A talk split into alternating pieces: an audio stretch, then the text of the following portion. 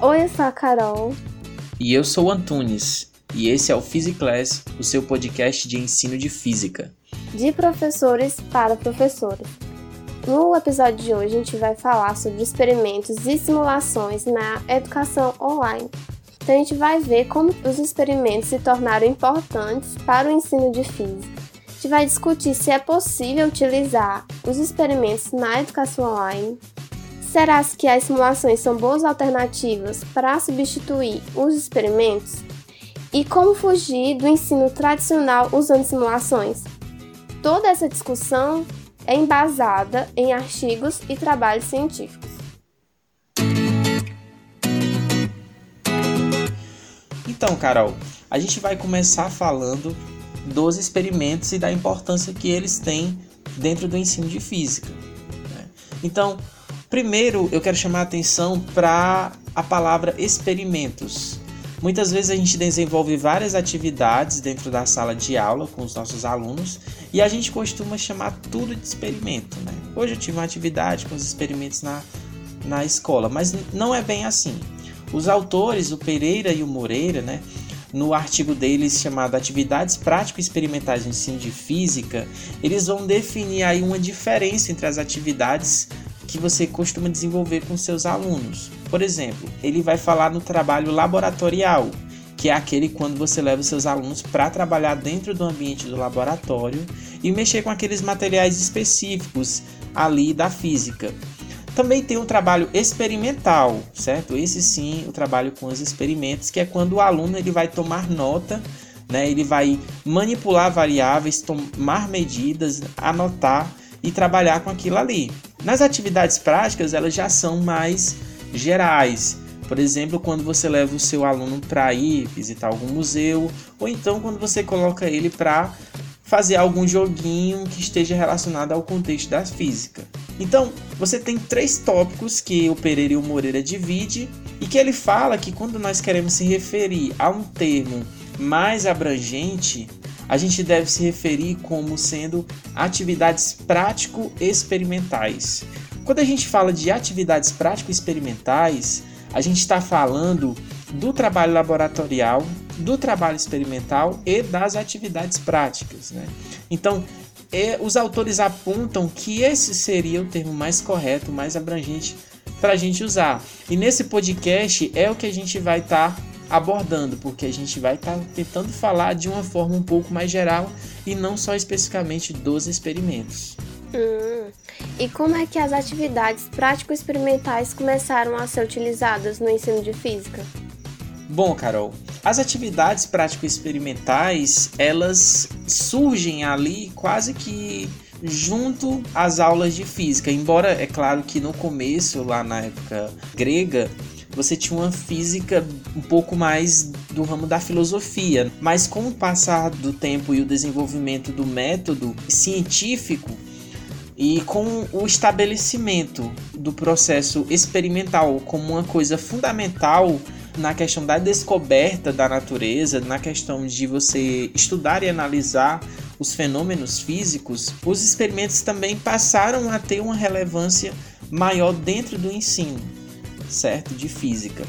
Então, quando a gente olha assim de uma forma mais específica pra, para o nosso país, para o Brasil, a gente pode falar de alguns projetos que surgiram ali a partir da década de 60, né, como o Física Autoinstrutiva, de sigla FAI, e o projeto de ensino de física, o PF, para citar os mais relevantes. São ambos projetos que foram inspirados em projetos americanos, porque naquela época a gente estava vivendo a época da Guerra Fria, então as ciências estavam em alta, havia um investimento. Então os pensadores, os teóricos do currículo de física naquela época apostavam na questão do laboratório e dos experimentos, como até alguns autores se referem como a varinha mágica, né?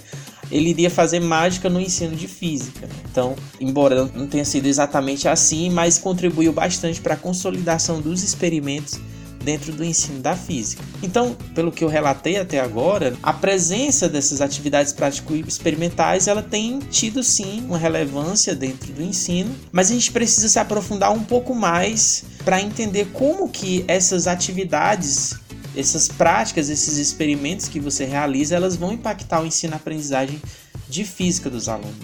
Então a gente vai relembrar os autores Araújo e Abib, no trabalho deles, eles vão afirmar que existe uma gama de possibilidades para o uso das práticas dentro do ensino de física. E nas palavras dele, abre aspas, de modo que essas atividades podem ser concebidas desde situações que focalizam a mera verificação de leis e teorias, até situações que privilegiam as condições para os alunos refletirem e reverem suas ideias. Então, os autores vão alertando né, dessa gama de possibilidades que os experimentos trazem, e o Tamir ele reforça e sintetiza que as atividades prático-experimentais elas também podem ser úteis para professores e alunos de três formas. Com experiência, nesse caso, com a experiência, o aluno vai se aproximar do fenômeno, ele vai pegar o experimento ou atividade prática experimental para ter uma afinidade, conhecer melhor o fenômeno físico. Ou então, o professor pode utilizar como exercício no caso, para o aluno desenvolver habilidades de práticas de laboratório e técnicas, né? Ou simplesmente de investigação, onde o aluno vai ter mais uma liberdade para tentar testar hipóteses, descobrir o mundo à sua volta utilizando os experimentos que o professor disponibilizar para ele na sala de aula.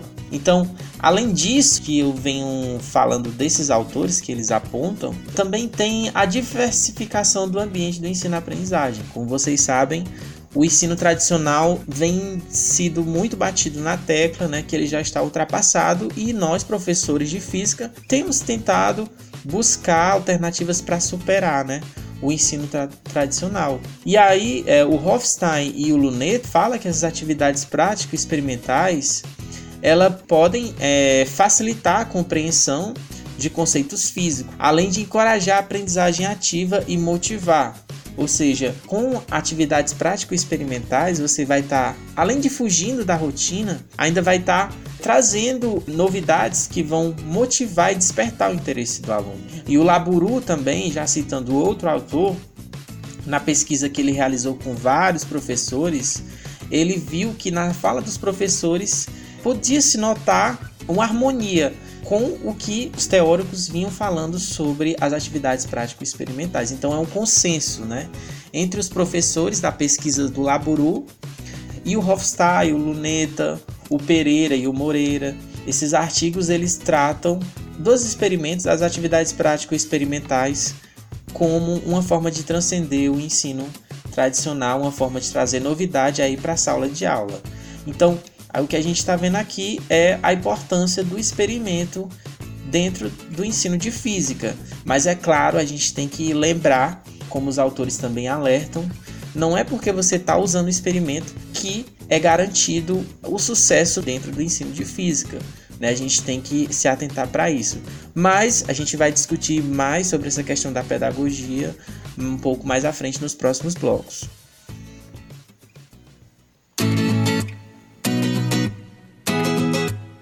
Então, Tunis, você é, deu essa, essa visão geral, né, do, das atividades práticas experimentais, é, que são muito importantes para o ensino da física, é na modalidade presencial, mas por conta, né, da pandemia, por conta desse contexto que a gente está vivendo, é importante também falar dela na EAD. Será que é possível utilizar essas práticas experimentais na educação online? É, então, primeiramente, é interessante diferenciar o que, que é educação online para outros dois termos utilizados, que é educação à distância e ensino remoto. Numa, na revista Horizontes tem uma matéria do Mariano Pimentel que se chama Princípios da Educação Online para sua aula não ficar massiva nem maçante, que ele vai falar sobre essas diferenças de educação à distância e educação online. Primeiro, o que é educação à distância? É que é a mais é, conhecida, né, para a maioria das pessoas. A educação à distância, ela é uma modalidade de ensino alternativa ao presencial. Então você escolhe se você quer fazer uma educação à distância, você quer estudar à distância. Ele é caracterizado por a sua estrutura, porque ele tem uma, uma legislação diferenciada. Por exemplo, o computador ele é uma ferramenta para transmitir o conteúdo. Então, o conteúdo já está todo lá no, no AVA. Então, você baixa ou então lê online, tem vídeo ou PDF. Então, já está ali só para você ver em qualquer momento, em qualquer hora que você quiser. Outra coisa é a tutoria. A tutoria ela vai estar um professor disponível por um determinado tempo para você poder tirar dúvidas. Ele não vai ter aquela aula é, elaborada, planejada para os alunos, vai ser apenas um tira dúvida. E também não tem essa interatividade, né, de professor com aluno e aluno e aluno. Você não conhece outro aluno que estuda nesse, no mesmo curso que você, a não ser que ele seja um amigo próximo e você saiba, mas não você, mas você não sabe por conta do curso, né? Uma coisa que também é muito da EAD é o questionário. O computador ele vai te passar um questionário no final da modalidade que você está estudando e ele vai passar esse questionário e vai ser perguntas na maioria das vezes objetivas e já você no final você já vai ter um feedback disso. Então é uma educação mais, digamos, é, vertical, né? O computador vai estar tá lá e você vai só pegando os conteúdos. Não tem discussão de temas, nem interatividade com possíveis outros alunos. Agora, o que é ensino remoto? O ensino remoto é uma situação emergencial. Por exemplo, nós agora estamos em meio à pandemia. As aulas que eram presenciais, elas vão ter que ser adaptadas. Então, elas vão ser adaptadas para um, um outro formato. O ensino remoto, a gente já pensa logo que vai ser ou para o celular, computador, tablet, né? Como a gente vê na maioria dos casos. Mas tem muitas é, cidades, estados que não é, escolheram esse tipo de ensino. Que é, muitas cidades escolheram, por exemplo, passar a, os conteúdos por meio da TV aberta ou rádio, que se configura como, como EAD, né? Aquele conteúdo que você vai ser só o receptor, não tem interatividade com, com ninguém, né? Então, o ensino remoto ele vai se configurar como isso, como uma situação emergencial, era do presencial, e vai ser modificada aí para um outro formato. Agora, a educação online, ela é uma abordagem didático-pedagógica. Ou seja, ela vai, ela pensa numa forma da relação do professor e estudante é uma forma de pensar o ensino e a aprendizagem. Então, nesse mesma matéria, ele vai falar sobre os princípios da educação online, que é, é curadoria, é avaliação por diversos ambi ambiências computacionais, é, outros diversos princípios que vão estar tá guiando a educação online. Ela não vai ser uma coisa vertical, vai ser horizontal, vai ter os estudantes interagindo, vai ser uma coisa bem mais diversificada na questão de ambiências computacionais, né? Por exemplo, você não vai ter só o AVA, você vai poder utilizar é, redes sociais, é, outras mídias que você consiga interagir com, com os, os outros alunos e professores. Então, essas é, as principais é, diferenças. Certo, Carol eu entendi. Então, agora que a gente sabe a diferença entre essas modalidades, eu quero que você me responda uma coisa. É possível usar os experimentos na educação online? Então, vamos lá. As atividades práticas experimentais, elas configuram muito como uma interação né, social, que é o que o, o estudo do Heckler, Mota e Galeazza diz. O desenvolvimento cognitivo não pode ser concebido fora de um campo social você não vai se desenvolver apenas ali sozinho, né? Você precisa do outro. É, outro estudo de Dias Dias e Libardi vai dizer que a utilização das, de atividades práticas se torna fundamental, porque permite, permite que os alunos vivenciem a teoria com o olhar científico. Essas atividades elas vão fornecer esse, essa visão da teoria. Você estudou e você vai agora ver como que ela é, funciona na prática. E aí que começa, né?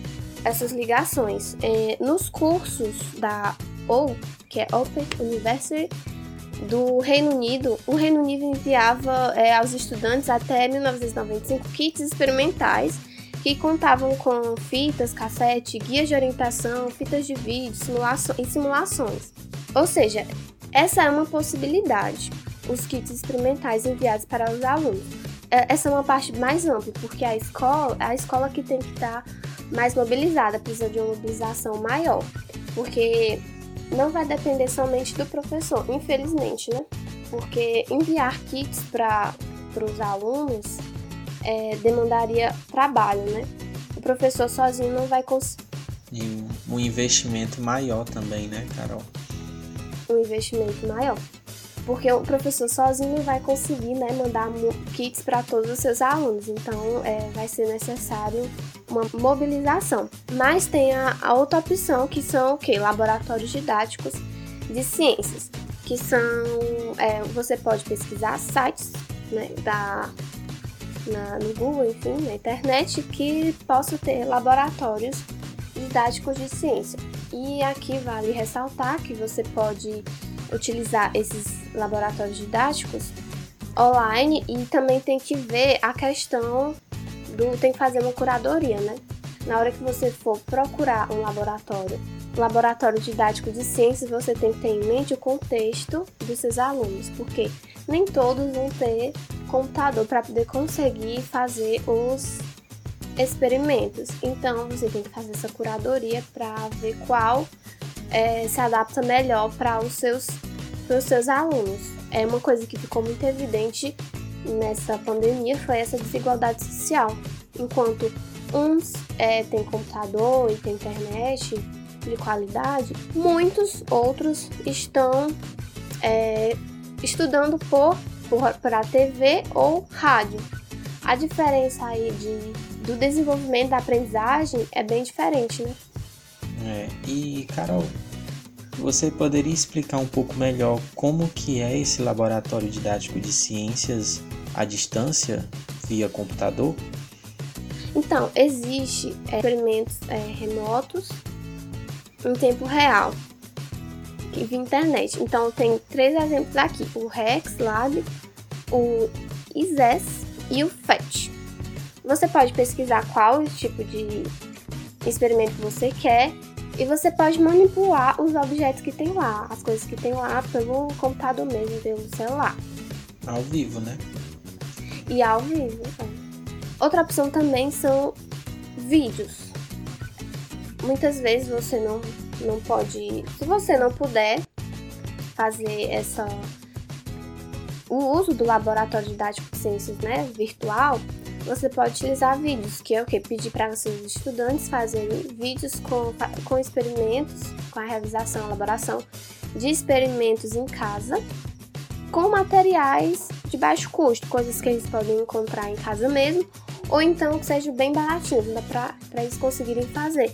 E também eles vão conseguir esse mesmo essa mesma função do de um laboratório mesmo, porque eles vão ver ali o que importa é o fenômeno que está acontecendo. Então, se aquele o seu experimento de baixo custo é, fazer o mesmo efeito, tiver o mesmo efeito que o, o de laboratório, então também é, é válido, porque é uma possibilidade que pode ser mais acessível a todos os estudantes.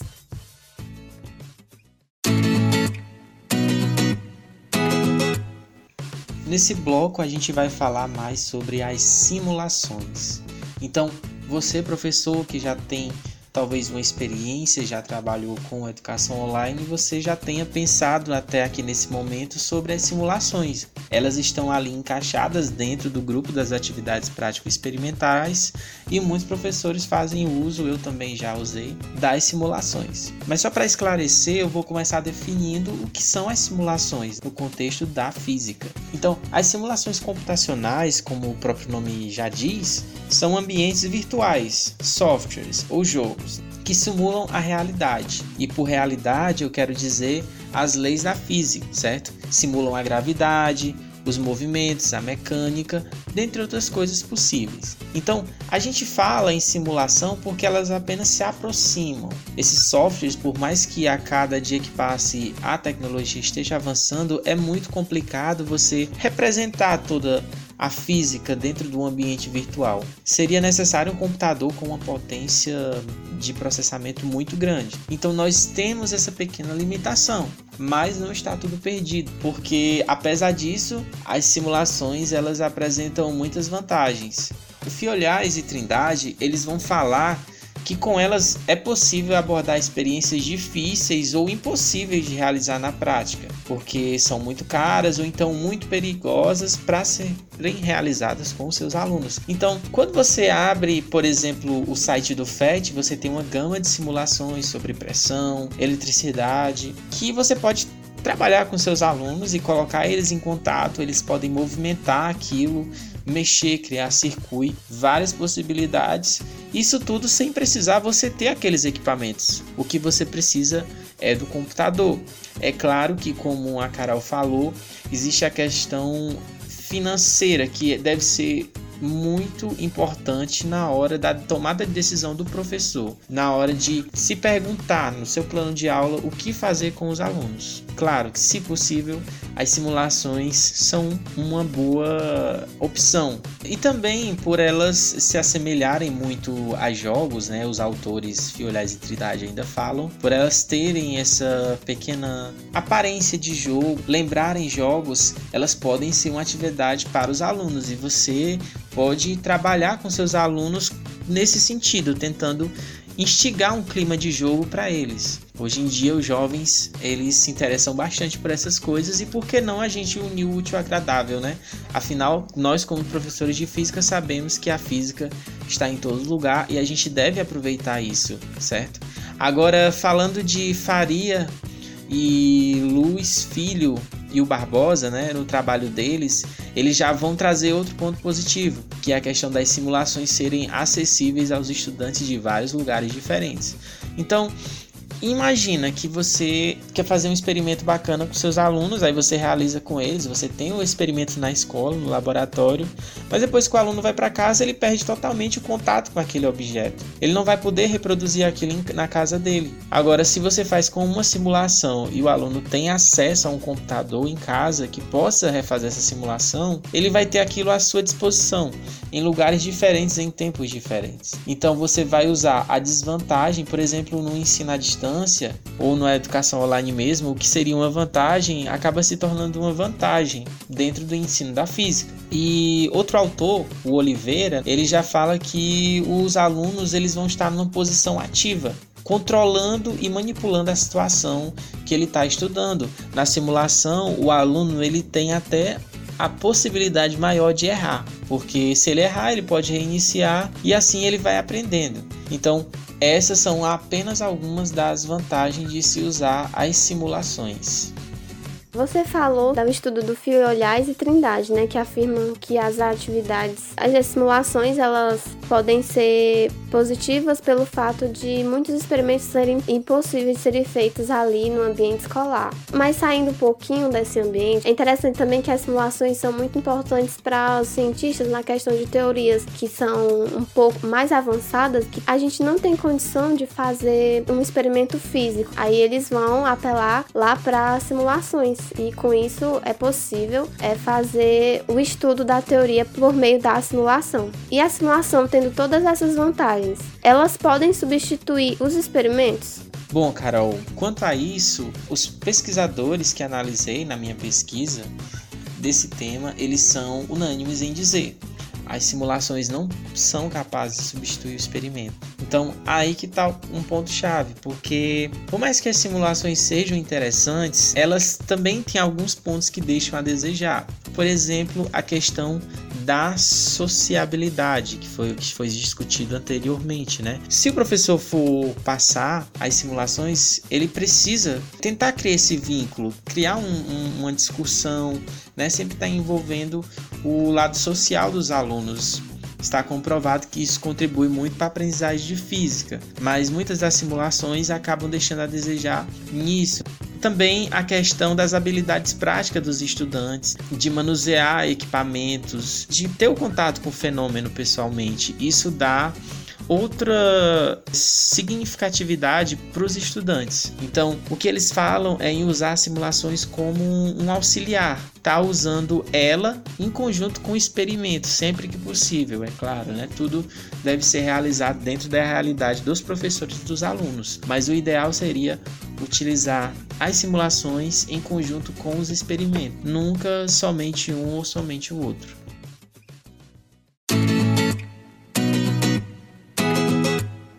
Então, Luiz, é, os experimentos a gente sabe, né, que ele é social, você vai estar ali com vários, vários estudantes reunidos fazendo experimento, e você vai estar ali manipulando os objetos, aprendendo também sobre o fenômeno que você está fazendo, sobre o experimento, né?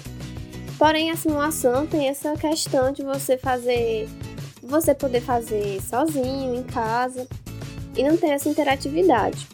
Então, como é que a gente pode melhorar essa, essa situação, né? De, de utilizar as simulações de uma forma mais ativa, né? De contextualizar mais. Primeiro, como é que não deve ser feito? É, a simulação ela tem que ter esse, esse questionamento também como experimento tem que ser parecido com esse experimento porque ela é uma possibilidade né a simulação é uma possibilidade também é, quando você não pode fazer o experimento, como já falado. Então, é, quando você não pode, você vai fazer a simulação, você não pode simplesmente ver o fenômeno e só ver. É importante que, que o aluno ele reflita sobre. O Fiolhais e Trindade, eles vão falar que as simulações vão propiciar é, múltiplas representações da realidade, mas para isso você precisa é, apresentar tarefas contextualizadas você tem que propiciar também uma análise de situações em ambientes reais de aprendizagem, para que a aprendizagem também seja significativa. Se você apresentar é, questões do dia a dia, por exemplo, na sua, nas suas aulas, é, verbalmente mesmo, aquela aprendizagem vai ser é, vai ter mais sentido para o aluno. Da mesma forma, em simulações, é importante que, que você também traga essa parte de das ambiências reais para poder ter essa, essa aprendizagem. Né?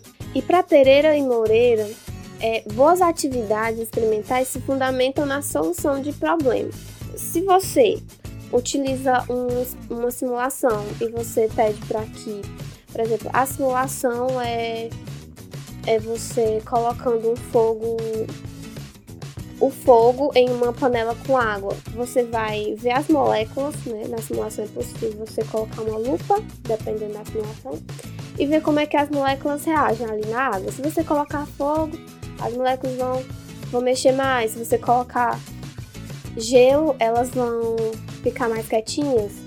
Aí, se você fizer esse, essa problemática e perguntar por que, é que isso acontece, é, fazer trazer esse, situações, problemas para que eles se perguntem o porquê disso acontecer. Um, uma metodologia bem interessante também que pode ser utilizada na questão de simulações e também de várias outras, é, é muito geral. É, ela pode ser utilizada né, nas simulações, mas também pode ser utilizada em muitos outros contextos. Por exemplo, você, a sala de aula invertida, ela vai ser você dá um, um material prévio, um trabalho prévio para o aluno, pode ser um podcast, um texto, um vídeo, é, uma simulação, para ele poder fazer antes de você dar aquele conteúdo para o aluno, para ter aquela primeira, aquela introdução, né? Então, se você fizer isso, você já vai estar tá preparando seu aluno para aquele conteúdo. Então, ele, se ele já lê antes, ele já vai é ter um pouquinho de noção do que, que você vai tratar na aula. A simulação também é, pode ser da mesma forma. Se você passar uma simulaçãozinha simples e depois você começar a teoria e explicar para o aluno, vai fazer muito mais sentido para ele. Pode ser uma, uma abordagem aí bem interessante que os alunos, talvez, provavelmente, podem é, aprender de uma forma mais significativa, que faça mais sentido para eles.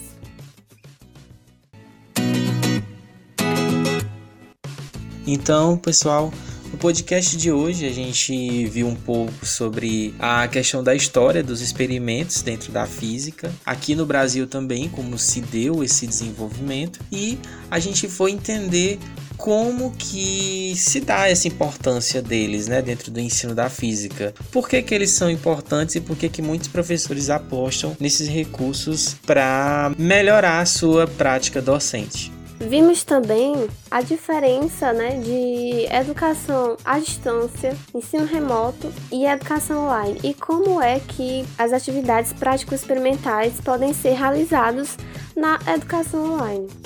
E também a gente estudou um pouco sobre as simulações e discutiu né, sobre a possibilidade de poder substituir os experimentos por elas, já que elas também são atividades prático-experimentais. Só que no final a gente acabou vendo que não é uma coisa viável, que na verdade o que os teóricos que a gente analisou indicam que o melhor seria utilizar elas junto. Então se liga aí professores, né? Vamos pegando essa dica para nas próximas aulas a gente estar tá melhorando nossa prática, todos tentando melhorar o ensino da física no Brasil.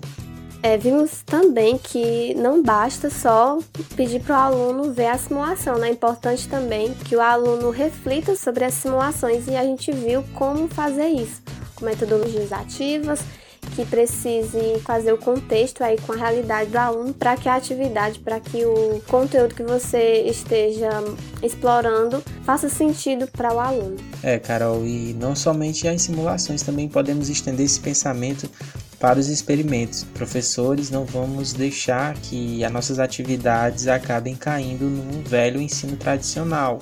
Não vamos fazer de uma forma diferente o ensino velho, o ensino antigo. Então, esse foi o podcast de hoje. E lembrando, pessoal, que os artigos que foram utilizados para a construção desse podcast, a gente vai estar disponibilizando para vocês acessarem e indicamos que vocês leiam e busquem saber mais sobre o assunto. Obrigado por terem nos ouvido até aqui. Até o próximo episódio do Physics Class.